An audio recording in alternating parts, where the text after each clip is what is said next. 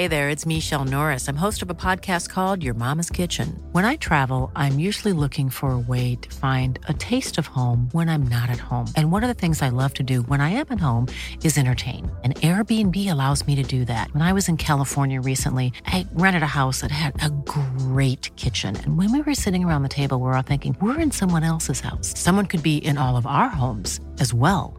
If you have a home, but you're not always at home, you have an Airbnb. Your home might be worth more than you think. Find out how much at airbnb.com/slash host.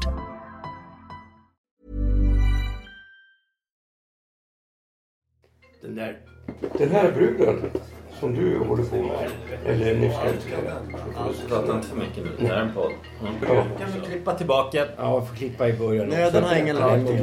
Avbryt Välkommen till ett nytt avsnitt och en ny säsong av podden Cyril och Stig. Cyril, det är jag, Cyril Hellman. Stig är författaren Stig Larsson. Ni hittar oss på iTunes, Acast och andra ställen för poddar. Hjälp oss gärna att sprida podden. Podcasten produceras av produktionsbolaget Storyhood. Dagens gäst är skådespelaren och författaren Alexander Salzberger. Alexander debuterade år 2000 med En klass för sig, en tv-serie av Daniel Fredell. Sedan dess har han gjort åtskilliga filmroller och teaterroller och är just nu aktuell med pjäsen Uppenbarelsen på Dramaten och boken Kicktorsken som handlar om hans egen barndom i Västerort. Först vill jag bara påminna om att vi har en ny workshop i kreativt skrivande. Denna gång i Berlin och det är framflyttat på grund av väderförhållanden från februari till mars. Och det blir från den 8 mars till 11 mars. Pris endast 5000 kronor. Vad kommer vi gå igenom Stig? Ja, alltså jag tycker med erfarenhet av vad vi gjorde i Paris så jag ser det att vi har hållit på med, så, med olika genrer, både jag och du. Alltså. Du har ju hållit på mer med vissa journalistiska grejer som inte jag har gjort. Ja. Jag har ju hållit på med dramatik mycket. Va? Och även då poesi och så. Så vi kan hantera lite olika Och nu är vi inne genrer. på spänning också. Och då, vi kan anpassa oss eftersom det vi är intresserade av det är att se en snabb utveckling på samma sätt som vi gjorde i Paris. Precis, det är det vi vill. Så eleverna får vara med och forma utbildningen. Och är ni då intresserade av att delta i den här workshopen för endast 5000 kronor, mejla till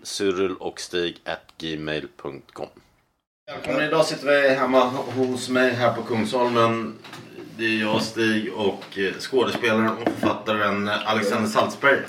Tjena. Ja, du, du är aktuell med Kicktorsken-boken som vi, både jag och Stig har läst. Och plus att du också är med i pjäsen Uppenbarelsen på Dramaten som jag såg igår. Ja, ja. Stig är ju lite allergisk mot eh, samtida teater. Alltså, alltså nu, nu, får Han jag såg den problem, nu får jag problem här med alla människor. jag känner. Ja men det är lite konstigt för att, för att svenska 1900-talet börjar med Strindbergs Dödsdansen och Fröken Julie och det slutar med, med din pjäs VD och, och Lars ja.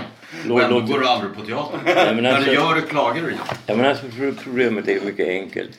Alltså jag har aldrig tråkigt. Jag sa i princip har jag aldrig tråkigt. För att då, om jag sitter och väntar på en buss så kan jag ju läsa. Kan göra vad som helst. På teater är det enda gången jag har tråkigt. För på en, från en film kan jag ju resa mig upp Pausa och gå. det är. Men alltså eh, på en teater, jag känner ju skådisen. Då ser de Stig gick i föreställningen. Ja, vet. Eh, så, Men går det även om det inte är paus? Eh, Är du sån som reser upp och bara... Nej, det "Fuck, gör jag inte. bra"? Nej, så mycket- du är ändå hövlig på Ja, det. jag- Ett problem med teater att om det varit dåligt är att man sitter fast. Men då har jag ändå av artighetsskäl suttit jag, jag, är ju så, Jo, men jag, gör jag man sitter kvar men jag kollar ju på klockan. Ja, man blir rastlös. Absolut.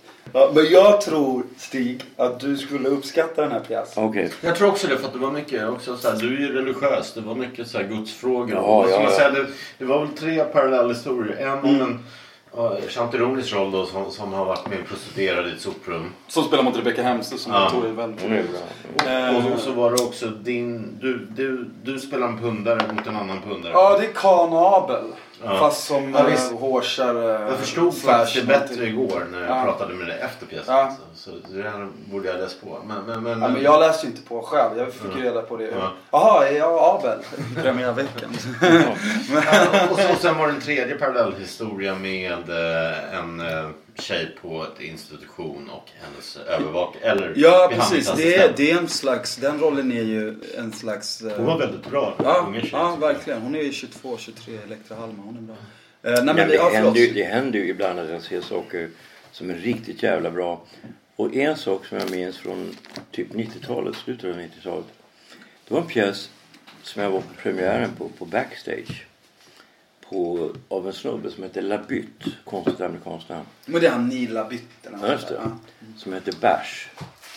Och den var så jävla bra. Och publiken var så här matta applåder i pausen. Och jag blev så upprörd. Jag började skälla ut dem. Ja, ja, ja. Jag gick fram till Tommy Berger och sa Men Tommy, det här är ju skitbra. Ja men alltså man jämför med Pinter. Men du kan Då menar jag nu. Peter är ju... ja. Nej men jag fattar, men, men fan. Men det var jävligt, och jävla bra spel alltså. Det var ju Linda Kinnaman som var det, Gustav Skarsgård. Just men jag vet inte, jag minns det. Jag var lite för ung men jag har läst om den i efterhand. Men som du Alexander, du har varit på, jag uppfattar, du har varit på Uppsala stadsteater. Ja, det var länge sedan, det var första teatern jag jobbade på. Jag kom dit med Linus Men Linus Sundström. Ja men då var jag där. 20 bast, alltså Okej. det är 12 år sedan. Och nu är du på Dramaten. Ja nu är jag på Dramaten. Eh, eh, så här, metoo-tider, vad, vad, vad händer där på Dramaten? Våldtar ni varandra? Ja, nej. Hela tiden. Nej, men jag vet inte. Jag känner väl att eh, det är ju...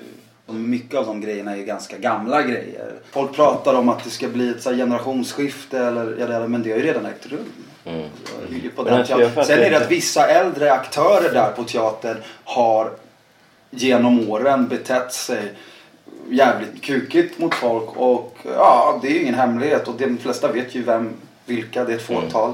Och de har ju fått eh, sota för det under den här metoo och det jag tänker att Men det, det, Ja, är, du det är har också varit på Dramaten. Ja men herregud, jag var ju där började 86 va? Mm. Och visst, jag har varit med om att sparka två personer. En askultant och en, en av de mest kända skådespelarna på Dramaten. Men han var helt enkelt otrevlig mot en tjej. Och så ut genom dörren.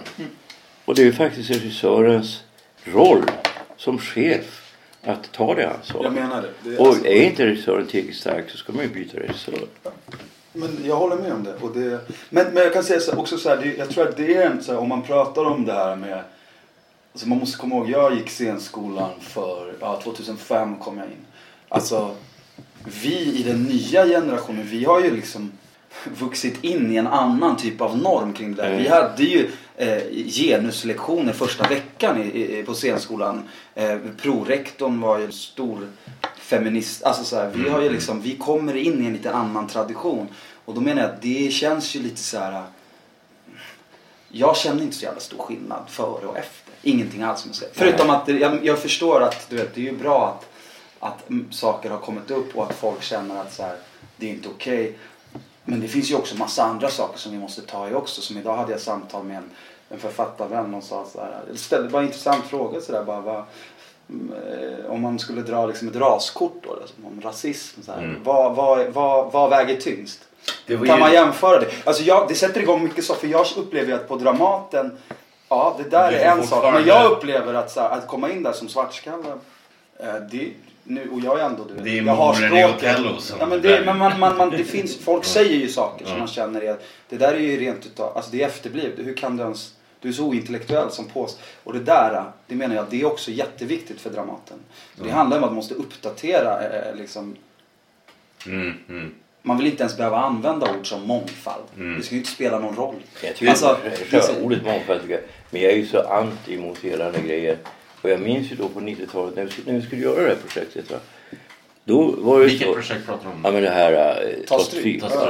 Så sa ju då Micke, han ville, ju- han, ville, han ville absolut inte ta upp det här med rasism. Han sa fan det är ingen rasism i Sverige. nej. Alltså, jag ska omkring, öppna mer ungdomsgårdar. Jag känner mig bara dum. Ska mina kompisar komma hit och se på något så löjligt? Va? Och jag tror, att, jag tror att det kan vara så här. Att rasism, jag har ju funderat på det här nu. Nu är det första gången jag säger det här.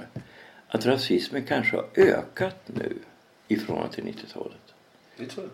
För att nej, jag, jag har aldrig träffat på en enda. Jag jag är en av de enda intellektuella som umgås regelbundet med människor som av icke-europeisk härkomst. Och jag har ju då frågat allihop. Jag har frågat upp mot 30 stycken. Har du någon gång varit med om rasism i Sverige? Nej. Ja, en kille sa ja. Inte jag med min kompis i Malmö. Kanske i Malmö. Men det, nu kommer vi in på, på, på, på, på, Jag och Stig har ju läst din bok Kicktorsken som du Mm. har aktuell med.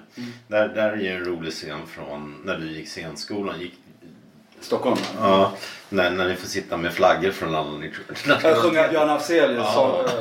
eh, Och du går i en etnoklass Ja. som de bakom Ja, nej, ryggen det kallar för ju- inkvoterade Nej, klasser. men det var ju helt sjukt. Det var 2005 och det var ett mångkulturår som hade utlyst. Och då tänker man så här, det låter ju så jävla satsigt. Så, så fick jag reda på faktiskt förra veckan av Alejandro Leiva Wenger, en författare som kom. Han sa till mig, vet du hur mycket pengar de la in i det där mångkulturåret? Jag bara, det måste varit hur mycket som helst. Så han bara, nej. Det var tre miljoner. det är en produktion på stora scenen. Från liksom ett helt år. Det var så det... så jag menar, det och, men då var det ju så här, det var den första klassen på scenskolan som liksom hade majoriteten eh, med invandrade bakgrund. Ja. Och det var intressant, 8 av 10. Ja. Och det var ju ett påstående. Eh, och problemet är att det uppstår ju då, de som är då av invandrad bakgrund, det blir så här, okej, nice, jag kom in på min drömutbildning. Men sen kommer den där andra nojan, okej, fuck, är jag bara en inkvoterad? Är jag... Men där måste man ju lita på sin begåvning. Jag kände, mig, jag kände att jag var, om jag får säga det, tillräckligt begåvad för att komma in där. På, men, men jag menar, det är ju också så här, sen kan man börja så här dekonstruera, vad är det, så här, ni, ni har tagit in då åtta människor från någon slags så här, förortsbakgrund och de ska ändå stå och lära sig att säga ö, ä, överleva. Vad är det vi håller på med då va? Då måste man ju se över hela kvalitetsapparaten och, och det är där det blir problem. Och sen också så blir det trovärdighetsproblem. Hur ser nästa års intagning ut? Det är ju den som är det viktiga. Du kan, vem som helst kan ta in åtta. Men du vet, det var ju samma sak. Och då kommer det bara in vita nästa år. Det var det jag alltså, alltså, säga. Och då är det på, på, på, jag gick ju DI, regilinjen. Och så... du gjorde, gick du regi? Ja, 77 till 79. Wow. Med trier. Nej, nej, nej. Det var, han började ju 79 i Danmark. Va? Då kom min kompis Åke in. Så han var bästa kompis först med mig och sen med Trier. Och så jag lärde känna Trier redan 79 alltså. Ja, ja, wow. Och eh, jag var med i hans eh, debutfilm faktiskt. Hade en roll. Vad heter den debutfilmen? Elements of Ja, Crime. just det. Det är den. Ja. Jag spelade Olle Sömter. Var det typ porrfilmen? Nej, utan det var så här att, att jag, jag skulle göra, jag var, jag var regiassistent på den här Babels hus 1980. Och då tänkte jag, det, det ska vara en riktig obduktion, riktigt lik va. Då tänkte jag, men jag ger mig själv rollen. Det är väl enda gången jag får obducera. Perfekt. Och, och det tyckte Lars, du ska alltid vara obducerad. Du passar så bra till att vara obducerad. Så jag, jag gjorde en speciell scen till dig. Du obducerar igen. Jättebra. Och sen på grund av den, för den blev ju en hit och det här borde jag kanske inte säga. Men jag gör det ändå. Så blev ju den så populär i Frankrike. Och jag var ju ganska känd då som författare i Frankrike. Så fransmännen hade fått det här helt om bakfoten. De trodde att jag var både författare och skådespelare. Ah. Så jag fick en, en roll i en konstnärlig erotisk film. det min enda uppgift var att jag hade en massa repliker men, men jag skulle alltså Ja det får jag inte säga, det kanske jag hamnar i fängelse. Nej men alltså Det var en väldigt ung tjej som jag skulle hångla med i olika situationer. Va? Eh, I alla fall så var det mot Torsten Flink. Det var en sorts triangelhistoria. Wow. Eh, jag skulle vara böden, konstnären, när jag skulle ligga med hans tjej. Och så tyckte Torsten att jag var bra så jag fick ju rollen då på Dramaten. Det var ju på, på grund av det jag kom in där. Som jag brukar säga, tack aldrig nej till jobb. Du vet alla vad det var som... Nej, nej, nej, men det stämmer. Uh, ja, men vad var vi? Uh, du, Ni- vi pratade om det. Jo, alltså vi snackar om det. ja men att vi hade en scen där med flaggorna. Ja men och den kunde inte hon driva igenom men man kände ju såhär. Björn Afzelius. Ja, så komma in där med någon sån marockansk flagga, någon kurd och någon persisk flagga. Det är ju galenskap att det ska ske på en liksom konstnärlig högsta. Det är ju genant så att man liksom. Jag Nej, det för, för lyssnarna, alltså ni satt i en musikklass. Vi sitter och så säger den här läraren, ja nu är det så här allihopa att eftersom ni är en liten speciell grupp så har jag tänkt att vi gör ett ganska starkt intro där vi, ni kommer in med er nationsflagga. Va? Man får ju panik, vad fan är det som händer? Va? Och, då, och då kommer ni in där va, du är det fina. Och så går du fram med marockanska flaggan då. Ska jag ha svensk flagga också eftersom jag är halvsvensk och född i Värmland? Ja, kör bara. Nej men alltså det var så här, det var faktiskt så här på, på 90-talet. Att de inte hade tagit in, alltså min kompis Åke jobbade som lärare i, i danska filmskolan då. Och de hade då börjat ta in massa invandrare för de var ju på något sätt, hade mer driv och sådär va. Och i Sverige hade de inte tagit in några invandrare. Eh, alltså så sent som det här var kanske 93 eller något sånt där. 94. Och, eh, och då så eh, hade ju Stefan Jarl klagat på det där. Va? Mm. Så kommer jag på Filmhuset så är det en tjej, en blond tjej som kommer fram till mig och säger Du måste hjälpa oss, du som är Stig Larsson? Mm. Ja, bra. Jo, då ska jag kasta ut en tjej som är svart och, eh, för att hon har klagat på lärarnas kvalitet. Va? Mm. Och, och, och om du liksom är med på mötet så kan, kan du förhindra det säkert. Ja. Så jag ringde ju DN och Betty Scavonius kom dit. Och, och det stoppades ju på en gång och fick fixa en annan lärare. Ja. Men då, alltså enligt Stefan Jarl, jag vet inte om det är sant. Så ringer den här jävla Harald Stjärne upp Stefan och säger Där ser du vad som händer när man tar in massa färgade. Åh herregud. Alltså de var vänster men rasister. Men det där hyckleriet får en ju må dåligt alltså. Det är, och bli spyfärdig av det där. Så jag tycker det, det där irriterar mig något så fruktansvärt. Okej, men vad ska vi säga om... Både du och jag har ju läst... Jag har läst den faktiskt... Eller jag har lyssnat på ljudboken på Alexander. Har du gjort det? Ja, för du, du, du är så... Du, det, det kan vi väl också... de säger att jag är begåvad ljudboksinläsare. ja, man, man, man ska göra reklam för det också. Alexander Salzberg läser in min och Leo Carmonas bok Spelet är spelet. Precis. Och, och precis i, som i den, som i din egen, tycker jag du är så bra som inläsare för att du, att du kan köra olika dialekter. Att du kör den här arabiska brytningen, eller norrlänning. Och, Vet du, det där är intressant. När jag började läsa in ljud, jag har läst ett 40-tal. där skiljer du dig från andra ljudboksläsare. Jo, det där är intressant. När jag började läsa in ljudböcker så fick jag en bok från Modernista förlag av en författare som heter Mo Haider. Som skriver mm, thriller. Så liksom, Det var den hette Ritual och något sånt där. Och då så sa de till mig, du, har, du, har ju, du är jättebra på att växla röstlägen och så här. Men här ska du du gestalta ingenting när du läser. Läs så neutralt som möjligt. Och jag är ju så dampig och rastlös. Alltså jag kan ju inte låta bli ändå. Du vet. och sen så kom det, du läser skitbra och jättefin närvaro. Och så här, men du, du, du dramatiserar lite för mycket. Så här. Och då blir jag sådär äh, bångstyrig att då måste jag göra tvärtom om någon säger till mig så här. Om de säger till mig så här dramatisera mera då blir jag så straight och tvärtom. Eh, men jag tänker så förra året så vann jag ju då pris som eh, lite skryta. Men då vann jag ju, det är jag stolt över. Jag vann ju alltså stora ljudbokspriset i skönlitterära. Som bästa inläsning av roman. Maria Monches Maskeradstaden. En ganska intressant bok. Så här. Skriven direkt för Storytel. Vilket är en ganska intressant så här. För då kunde hon skriva den. Den var väldigt dialog, dialogig på ett annat sätt än jag menar det finns ju alltid typ, jag tänker även med, med, med spelet. Nu är den, den ligger rätt bra i tugget. Men det finns alltid ett litet mellanrum där man som tolkare måste liksom överföra den skönlitterära Ja, kvaliteten i någon form av. Fan, fan, här kör han dialekt fast han, Och då lägger inte- du kanske till något. gjort det. Hur det, och, ja, men det, är ju, och det är ju liksom en slags finkänslighet. Och jag menar, är man, är man bra så, så tycker ju folk att det är okej. och är man inte det så säger de sluta. Men jag, så jag har ju liksom gjort det till min grej. Att jag krämar på och gör röst. Men sen är det ju så här. Varenda, alla böcker tål ju inte det. Nej. Det beror ju också på vad du får Ja, för visst. bok att läsa in. Och där måste du ju med musikalitet och rytm känna. I en, I en annan bok kan det ju vara... Jo, men i vissa fall alltså, när det var mycket dialog va? Ja. så blir det nästan nödvändigt. Ja, Annars blir det, det handlar ju om det. Det handlar ju om att förenkla mycket tänker jag. Nej men så här. Eh, Men ja, men det är kul. Jag läste in den och jag tycker det är en välskriven bok och det har jag sagt till dig och det var, jag blev glad för det. Och jag träffade en gammal polare från Rinkeby som, som, det här tycker jag är kul för man ska säga sånt där. Han kom till mig han bara, hej brorsan! Jag bara, "Eh, Tjena! Han bara, Fan alltså lyssna det är helt sjukt alltså. Jag har det i, i hörlurarna här. Jag bara, vadå? Så han bara, nej alltså den här Leos bok du vet. Så här. Alltså jag har, jag har aldrig lyssnat på en ljudbok. Jag svär den här döda, den är skitbra. Alltså. Du gör värsta rösterna. Jag lyssnade en gång på en annan, jag blev fett uttråkad. Jag somnade efter fem minuter. Nu, den är skittung. Det är roligt. Jag, jag, jag har sett på Leos Instagram att det jag lyssnade på tredje gången. och innan vi hade, för vi, vi, höll på att deala. Vi, hade en agent som var lite svår och inte ville släppa det som ljudbok det. samtidigt. Och det, sådär. Och, och då, då skrev ju alla på Leos och även min Instagram så här. Vad Kör, fan, kör, kommer det inte som ljudbok? För jag har ADHD, vi kan inte läsa böcker. Vad fan, kommer det inte som ljudbok? Men får jag fråga nu, jag kommer från ett annat håll. Ja, det där är ganska intressant. Jag kommer från ett annat håll. Så för mig är ljudbok, alltså jag är, är liksom, ja nu skriver jag. Men jag har ju liksom aldrig riktigt haft så här, jag är van vid att tolka andras. Eller mina egna. Men jag skriver alltid för en kropp. En röst. Eh, ni skriver ju ändå, nu har jag skrivit en skönlitterär bok sådär. Men jag menar ni, hur ser ni på, ta om jag skulle säga, men jag vill läsa in nyårsstig. Mm.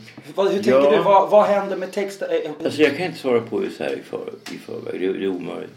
Men alltså när jag skriver så går jag så starkt in i, i personerna. Det går, det går inte, alltså man har antingen en talang för att skriva dialog eller också har man inte. Så att för mig så blir det så självklart att switcha mellan olika roller även när jag skriver. Alltså jag börjar ju egentligen att skriva mycket dialog först när jag skrev introduktion. Mm, mm. En introduktion består ju nästan bara av dialog på andra sidan. Och, och den gick otroligt fort att göra därför att jag, tänkte, jag tänker aldrig när jag skriver. Det var inte, inte Utan jag är liksom ungefär som man mediterar. Jag går ner i ett nollläge och sen så bara skriver jag och sen ser jag vad som händer. Och så länge jag är intresserad av vad som händer så är det bra. Tappar jag intresset då slutar jag skriva. Men skulle du säga att du är pro-ljudbok? Alltså är det någonting positivt menar du? Och Jag- skulle du kunna jag tänka dig dina egna jag, böcker? Jag, jag kan inte, ja. ja Ja, finns jag, de som ljudböcker? jag har ju läst in dem som Ja. ljudböcker. För länge, länge sedan. Alltså när det var för dövs... Så, vad- vad- Ja, vad- när man lastbilschaufförer och dövstumma nej, nej, nej, alltså inte lastbilschaufförer. Bara Ja. blind, blinda. Ah, blinda alltså. Blinda. Dövstum. Ah, nej, blinda. Blinda. Dövstum. Men, Förlåt alla riksförbundare. nej, men, ursäkt. nej, men, Nej men okej. Ja, du, så Så du jag menar det är positivt? gjort det. jag- Jag tyckte att det var... Alltså det, det var ju fruktansvärt dåligt betalt då. Mm. Eh, Men jag gjorde det var ju mer som en tjänst för de handikappade på den tiden. va. Så jag gjorde det. Det tog en jävla tid. Det var en enormt tråkig miljö som är fantastiskt skildrad. Du måste läsa den boken.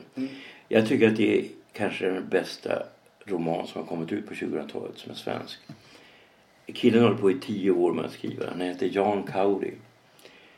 Och så efter tio års kämpande med att få ut den så tog han livet av sig. Den är på 400 sidor. Jag har läst den tre gånger. Den är så jävla svår att läsa. Alltså jag tycker den är svår att läsa. Alltså mycket, mycket svårare än Proust eller något sånt där. Men den ger någonting tillbaka som är väldigt starkt. Och ett av handlings... Kan man säga, det, är tre handlingsnivåer. Den utspelas på det stället. Alltså som ligger någonstans vid Skogskyrkogården.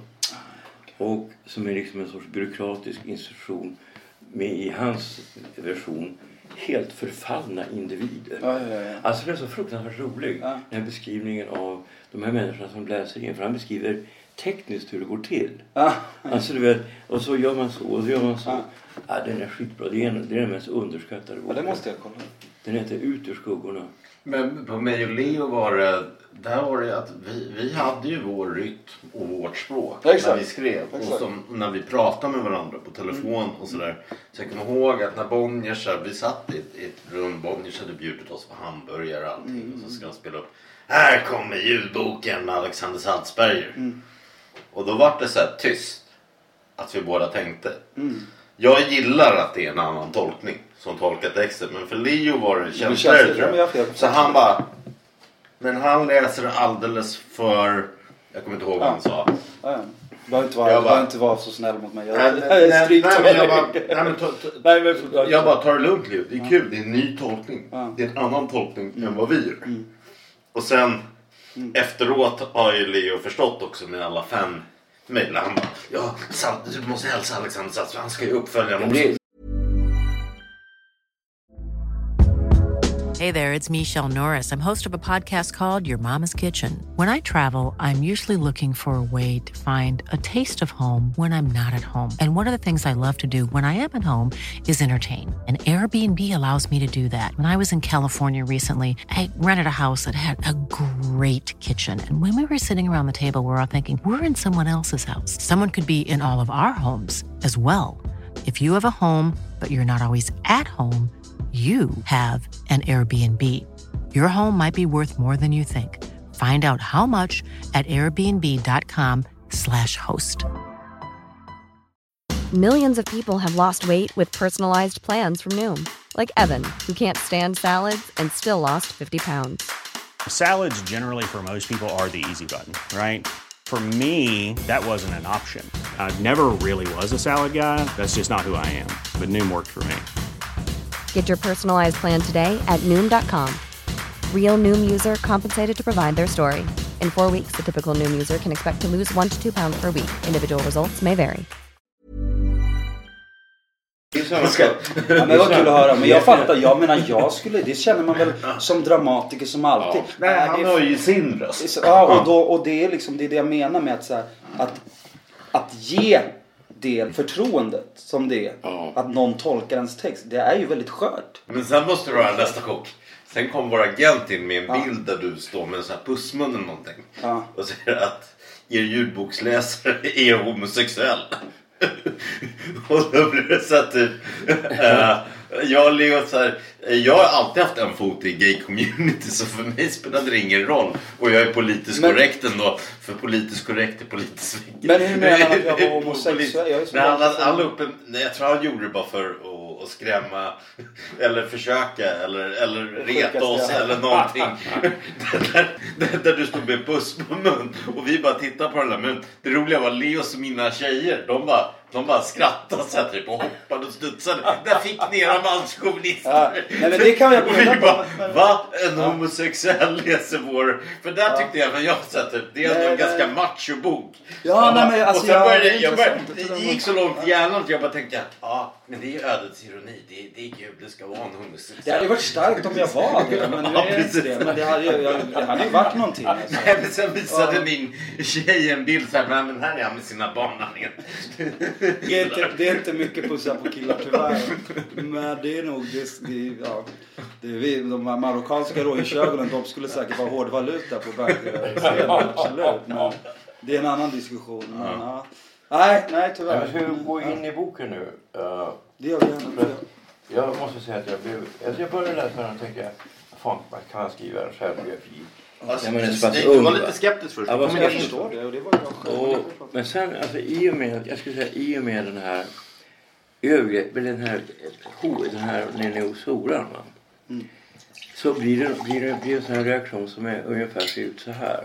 Och det är det jag tycker är mest viktigt, mest intressant. Alltså sen blir det ju så att den är så pinsamt uppriktig. Att du som läsare kan inte liksom, du måste, du kan inte värja dig. Och, och det där är någonting som jag upplever ganska nytt. Alltså litteraturhistoriskt. Alltså, för jag, jag snackade med Horace om det där. För jag sa att alltså det vi kan kalla för smal litteratur, det är det jag själv håller, håller på med. Man kan inte säga att jag har blivit så jävla mycket bättre de senaste 30 åren. Eh, men däremot måste man säga att det har hänt någonting annat.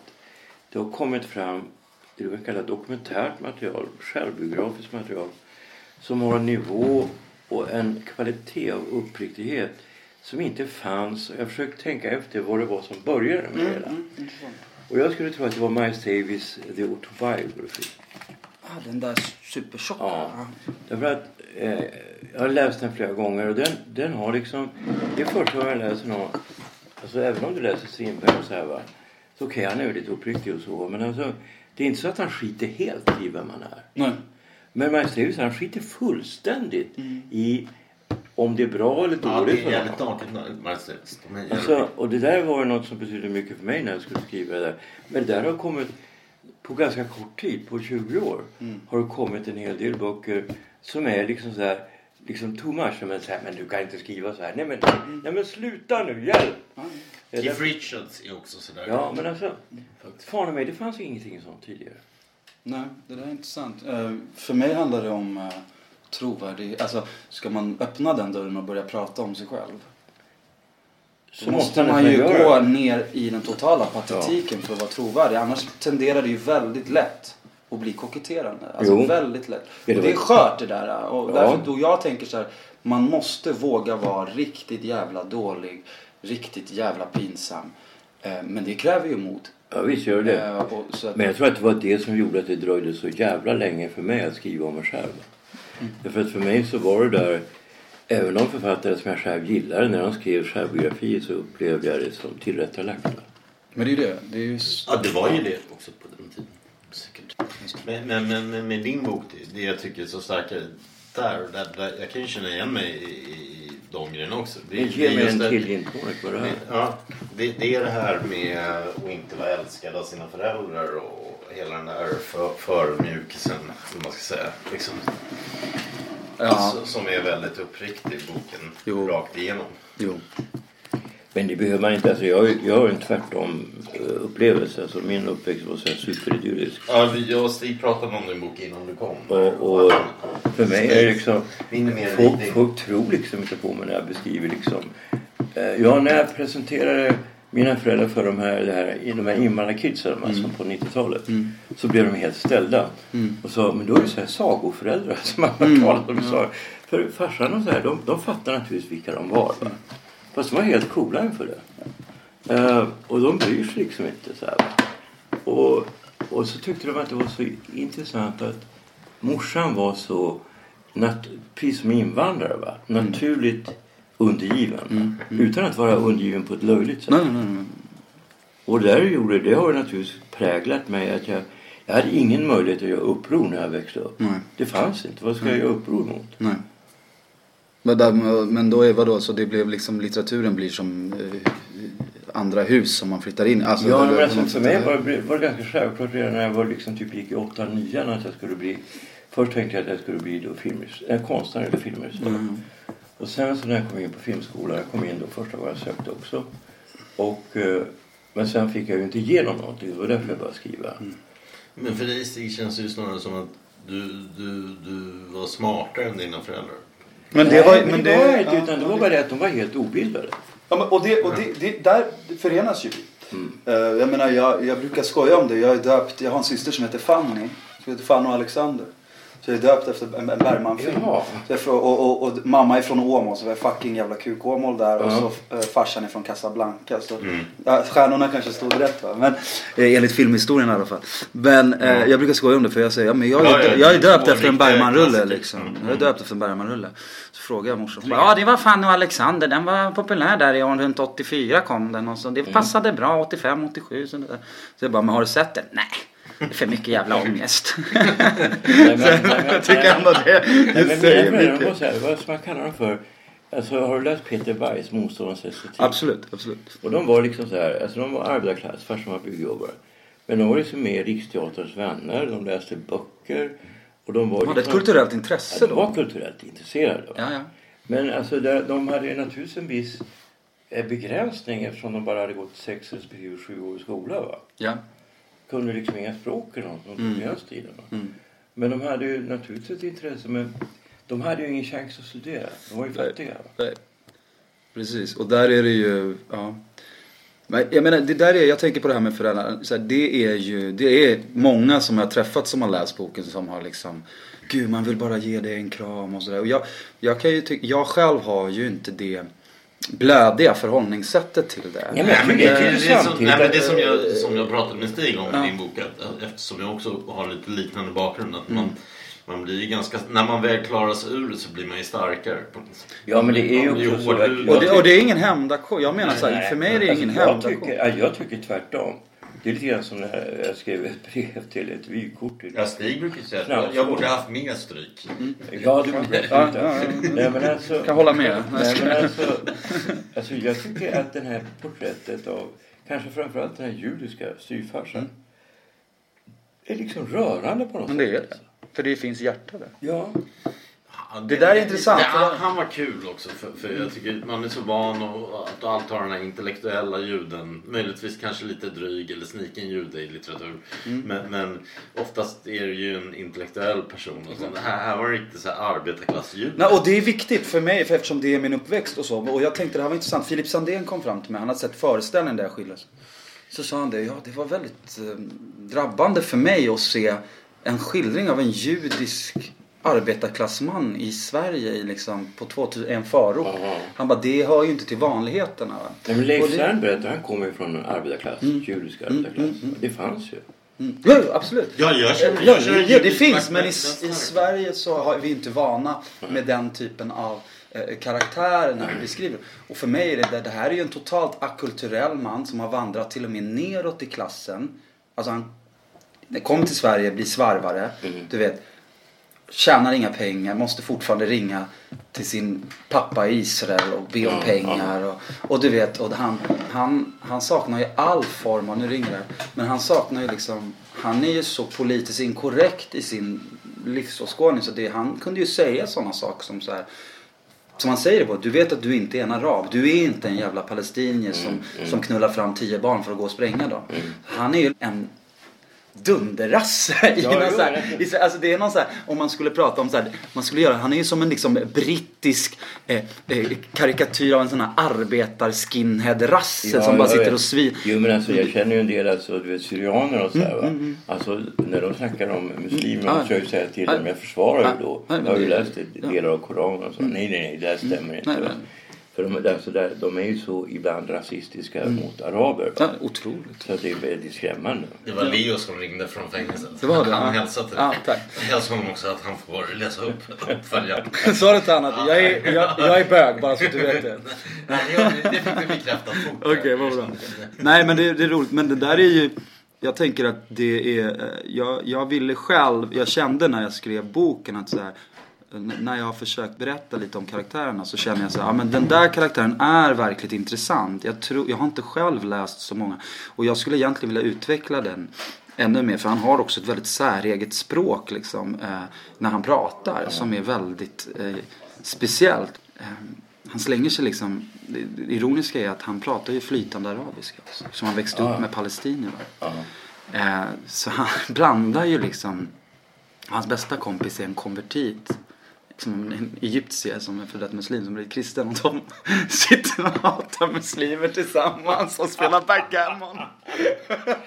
och kedjeröker tills de får cool. Och, grej- men där, jag menar det är också intressant så här. eh, Jag själv sökte mig ju till bara muslimska vänner. Mm. Eh, Men i själva verket så, och det här har jag kommit på sent att jag, jag känner mig nu ganska, jag har mycket så här, jag känner mycket arabisk identitet även om jag inte pratar arabiska liksom Mm. så bra. Men eh, jag pratar ju faktiskt mer, bättre hebreiska än vad jag pratar arabiska. Och det Ja. här slog mig nu när jag höll på att skriva boken. När jag gick in i hans psyke. Så börjar man ju liksom spela upp scener och då bara, fan vi brukade ju prata hebreiska med Men det är ju ganska snart, för, för jag, jag vill lära mig arabiska och jag tror jag berättade för dig igår kväll. Mm. Ja, just det. Mm. När jag såg på kung. Att, att, nej men sen kom jag, men det är för högt betyg för att, att söka på universitetet på arabiska. Men däremot Ja, kom jag så. in på hebreiska. Kom jag, då funderar jag på, ska jag haka på den här? Kan du flytta till Tel Aviv Ska jag gå den här åtta poäng i hebreiska eller Ja. ska, ska jag vänta på att gå en kvällskurs i arabiska istället Mm. på Folkuniversitetet? Men arabiska är ganska svårt att lära sig. Nej, det är inte så. Nej, jag pratade med Alexander om det igår. Att, nej, Jag vet inte, det beror på vad man har för läshuvud och begåvning. Men jag har en kompis som lärde sig alltså flytande arabiska på tre fyra år. Men han är studiebegåvad. Ja. Men han åkte ju till Egypten och liksom bodde där också i perioder. Ja. Men han pratar alltså fläck. Han kan skriva uppsatser på arabiska. Men hur är det alltså, den egyptiska arabiska som är den stora arabiskan i dagens läge. Eh, hur pass mycket skiljer den sig från den klassiska Ja, arabiska? men, jag, jag tror att det är så här. Jag kan inte så mycket men jag kan prata om Marocko då. Jag kom ju hem där. Den är helt veckan. olika tydligen. Eh, Marocko, Men det är ju en slags kreol liksom som heter Alltså, Darisha. Mar- Marocko är en arabiska. Sen har du Algeriet, eh, colloquial, som Mm. Yes. även talas i Tunisien. Mm. Sen har du två mindre grupper som talas i Libyen och Libyen och delar av Egypten. Ja, ja, exakt. Sen har du en i Sudan, Ja, sen har du Egypten, sen har du i Afrika så har du då ytterligare två va? exakt. Som Mm. ligger nere i Mauritanien. Mali, Mauritanien där. Ja. Mm. Och sen har du också en som ligger i norra Nigeria mot Kamerun. ja, just det. Där i den eh, Mm. de muslimska eh, delen pratar de om. Precis. Ja. Men Ja. jag är inte så påläst på den egypt- eh, egyptiska. Jag tänker att Men det har blivit så på grund av att de egyptiska såporna är så jävla populära i Mellanöstern. Så att när du ska liksom åka ner till exempel till Irak mm, och, och vara verksam där liksom, så lär du dig egyptiska arabiska därför att Mm. det är lättare för dem att förstå det om du, om du kan det. Ja, ja, okej, intressant. Jag, jag har ju inte varit så, så mycket i, alltså jag har mest liksom förhållit mig till liksom den marockanska kontra den original, originalarabiskan. Då. Ehm, och det där är det ju ganska intressant att jag tror att uppskattningsvis är det ändå 30 procent som inte be- behärskar Men originalarabiska. du berättade för mig igår eh, att den här arabiskan du pratar på gatan i Marocko, det är inte alls som... Nej, det, Nej, jag den heter, berber. Det, det är ju berber och sen är det ju liksom så finns det mycket franska, spanska Mm. i den. Så det är ju som jag säger, alltså, det är ju verkligen en slags kreol. Den heter ju Darisha. Mm, Men den kan du inte studera på universitet utan det lär du dig på gatan. Men det som är, du lär dig ju bara originalarabiska om du har gått i skola, ordentlig skola. Och många i Marocko har inte gjort det. Det är ett väldigt segregerat land. Alltså de har jättehög Samtidigt som du måste ha skolor där. För när jag var i Tanger, då, vet, då, då satt jag och lunchade med, med, med folk som, som, Jo men du läser inga universitetsstudier på. Darish. Alltså du, de, du läser på originalarabiska. Ja. Och när du eh, ska liksom ringa från en institution till en annan institu- institution då är det så här Ça va? Du kör på franska Mm. först. Sen växlar du över till original. Du pratar, det är en hierarki Men hur är språket. tidningarna? Tidningarna skrivna på Originalarabiska. original, Ja, det. ja. Inte klassisk arabiska utan du kallar original. Ja, jag tänker att det är klassisk arabiska. Ja, Förlåt. det ja, ja, det kanske är det. Eh, där är jag inte så bevandrad, men du får gärna rätta mig. Men jag tänkte att det nästan är samma sak. Men du menar att det är en viss skillnad? Alltså Koranens arabiska som är den klassiska arabiska. Den skiljer sig ändå från tidningsarabiska. Ah, ja, okej. Ah, jo, jo, absolut. absolut. Eh, så man kanske ska säga, ja, precis. Originala, det blir fel, eh, missriktat Men- kanske, att säga originalarabiska. För mig att studsa tillbaka till din bok. Men, men, men det är lite så här typ. Jag tror att du tar upp det där också i någon mening. Att det är verkligen de sociala och psykologiska förutsättningarna från miljön som, som formar en. Kan, kan man säga det? om Nej, boken? Att det, det tycker eller- jag inte. Du, du tycker det? Men Jag, jag tror att, alltså, jag tror ju på utveckling och tycker det är bland det vackraste som finns hos människan. Liksom så här rejäl utveckling. Eh, men självklart så är man ju alltid i relation till det sociala. Men samtidigt så är det också, man får vara väldigt försiktig där. För att, så att vi inte börjar liksom kategorisera alla människor från samma sociala miljö på samma sätt. Förstår du? För det finns ju tendenser till det när man pratar om förort Ja. och så. Att man liksom tar bort på något sätt Ja, individens du är, du är fantasi på något och sätt tankesätt. ändå, alltså när du nu när du träffar din riktiga farsa då och upplever de här likheterna även i gester, även i när det gäller val av kaffe till exempel. Så är det ju faktiskt så att en hel del har man redan med sig från födseln. Jag menar det. Det kan ju tyckas orättvist men vad fan då? Vad är det som har sagt att det ska vara rättvist?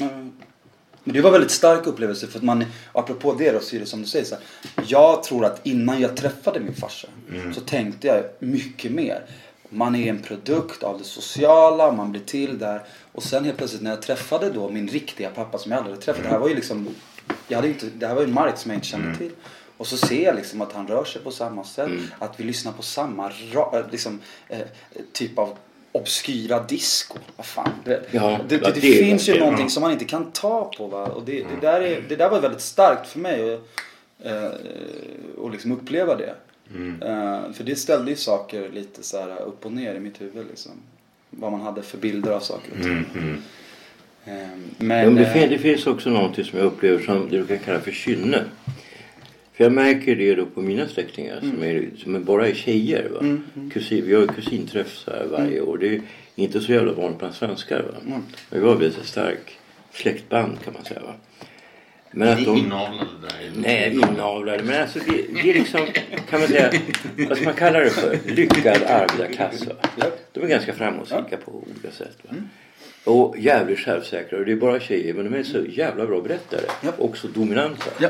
Att alla deras killar har blivit tvungna att bli det också. Ja. För annars blir de helt förtryckta. Ja, nej, men, men, men, men, men det, det, det där är ju, ja, jag kan gilla den liksom, rörelsen att man eh, på grund av andra människor i sin omgivning måste levla upp sig själv. Jag gillar den. Ja. Alltså jag är på riktigt inte någon sån här glättig eh, nyliberal men jag kan gilla det där att en viss konkurrens, alltså jag kommer ju från idrotten och jag är tävlingsmänniska. Och jag har inget, jag hymlar inte med att jag är det, jag är tävlingsmänniska. Eh, och det positiva i det är att man så här, man mår aldrig bra när man är sämre än någon annan. Och det finns en jävla drivkraft i det. Sen ska inte jag hänga upp hela mitt liv. Man måste ju ha någon form av liksom självkompass också utan sina prestationer. Men ni förstår ju vad jag menar. Jo, jag tror ni nej, men jag-. Nej men jag, det är med någon Stig, så kan jag också känna. Om jag och Stig sitter på krogen och han drar en story. Då måste jag dra en bättre story. Det är naturligt! Det är instinkt! Ja, men tänker man ju bara varandra. Alltså, jag vet så jävla väl. Min mamma fick en, en stroke när hon var 54 någonstans. Det var väldigt allvarligt för de förlorade ju då eh, alla namn. De förlorade alla ord som var ovanliga. Och det gjorde att när vi då diskuterade eller berättade historier så här i släkten så tappade hon ju något ord och då blev det tyst. Då körde bara folk över henne. Hon blev ju ledsen. Ja. Och så här, mamma du ska inte behöva vara någon jävla bevis för att vi älskar dig. Du vet att vi gör det. Du kommer bli friskare mycket snabbare om du måste kämpa för det. Ja, absolut. Det var ju hå- hårt som fan. Ja. Men det var rätt. Det gick Ja. ju snabbare. för Absolut. Mm. Ja, det där är en ganska rörande berättelse. Ja. Vi sluta Sluta, på den? Ja. Vi ska låta ut ett, ett, två ex av pocketversionen som nu är aktuell på det som många ser som min bästa bok, Mitt mörka hjärta. Och du Stig recenserade den innan vi lärde känna varandra. Ja, det var ju lite konstigt. Alltså, det var ju så här, alltså, ni, om ni nu har hört det här så känner ni till att Cyril är väldigt fräck. Han gjorde helt enkelt så att han lämnade in ett ex av den här boken på den bar där jag brukar gå. Och jag visste inte vem han var och jag fick en bok där jag tänkte fan kan jag titta i den? Så började jag läsa den och tyckte det här var ju jävligt bra. Så jag ringde dem på Expressen och frågade om de hade recenserat den och de visste inte alls vad det var för någonting. Så jag recenserade den. Och så någon eller två veckor senare så, så dyker han upp där på Rås och vill bjuda mig på en drink och säger det är jag som är Cyril Hellman. Och sen blir vi kompisar. Ja, och, och det man behöver göra för att vinna boken det är att svara rätt på följande två frågor som är relaterade till boken. Den första är Vem av följande poddgäster är mamma till min Cyril då son, fotbollsspelaren Sigge Hellman? 1. Karin Ekdahl. Kryss. Nina Hemmingsson. 2. Therese Boman. Andra frågan. Mitt mörka hjärta utspelar sig i, i många länder, men framförallt i tre länder. USA, Sverige och sen ett asiatiskt land. 1. Vilket är det asiatiska landet? 1. Kina. Kryss. Kambodja. 2. Filippinerna.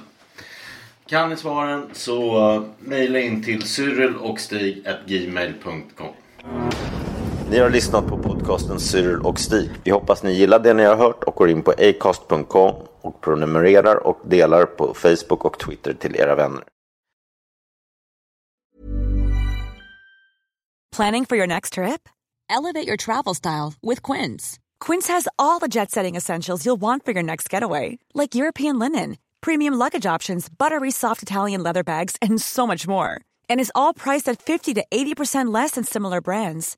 Plus, Quince only works with factories that use safe and ethical manufacturing practices. Pack your bags with high-quality essentials you'll be wearing for vacations to come with Quince. Go to quince.com slash pack for free shipping and 365-day returns.